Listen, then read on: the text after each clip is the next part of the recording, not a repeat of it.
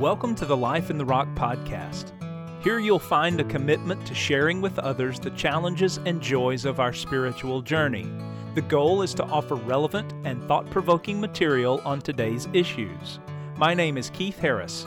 I'm the host of this podcast and the preaching minister for the Windsong Church of Christ in North Little Rock, Arkansas. The church is located at 3 Windsong Drive in North Little Rock. If you're searching for joy and peace in life, I want to encourage you to visit Windsong, where you'll discover the joy and peace that are only found in Christ. Thank you for listening.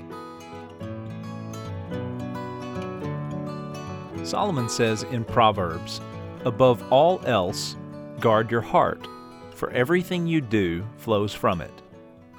As Jesus opened his Sermon on the Mount, he shared nine proverb like blessed are statements with his followers. The sixth of Jesus' blessed are statements is Blessed are those who are pure in heart, for they shall see God.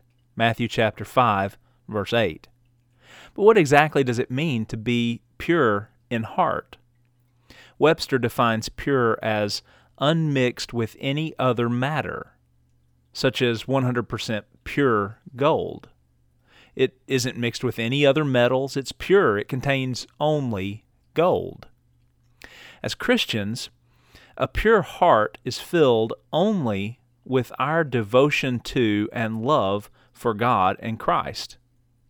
Dietrich Bonhoeffer said, Who is pure of heart?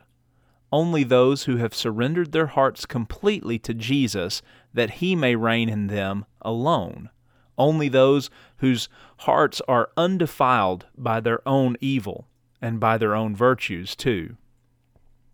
A pure heart cannot be filled with jealousy, selfish ambition, vain conceit, or greed. A pure heart has to be emptied of those characteristics and filled with a desire to fully surrender our hearts and lives to following Jesus.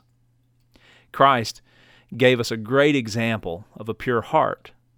The Apostle Paul wrote about Christ's humility in Philippians 2 when he reminds us that we should do nothing from selfish ambition or vain conceit, and that we ought to consider others above ourselves, because that's the example that Jesus left for us.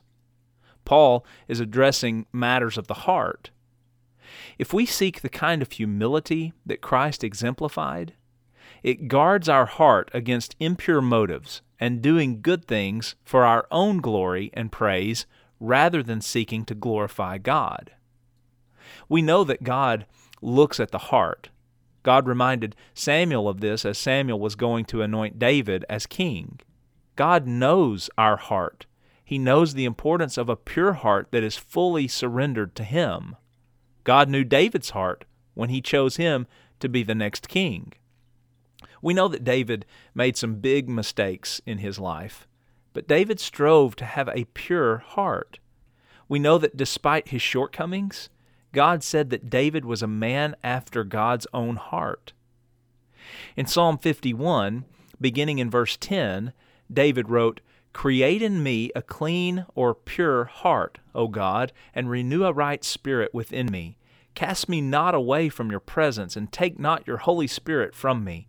Restore to me the joy of your salvation, and uphold me with a willing spirit. David asked God for a pure heart, the renewal of a right spirit, and strength. We need to have this same prayer.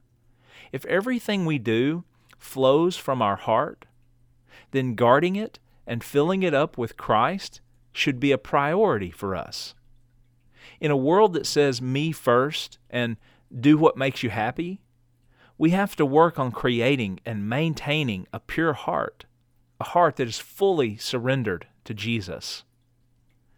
There's an old hymn we sometimes sing titled, Take My Life and Let It Be.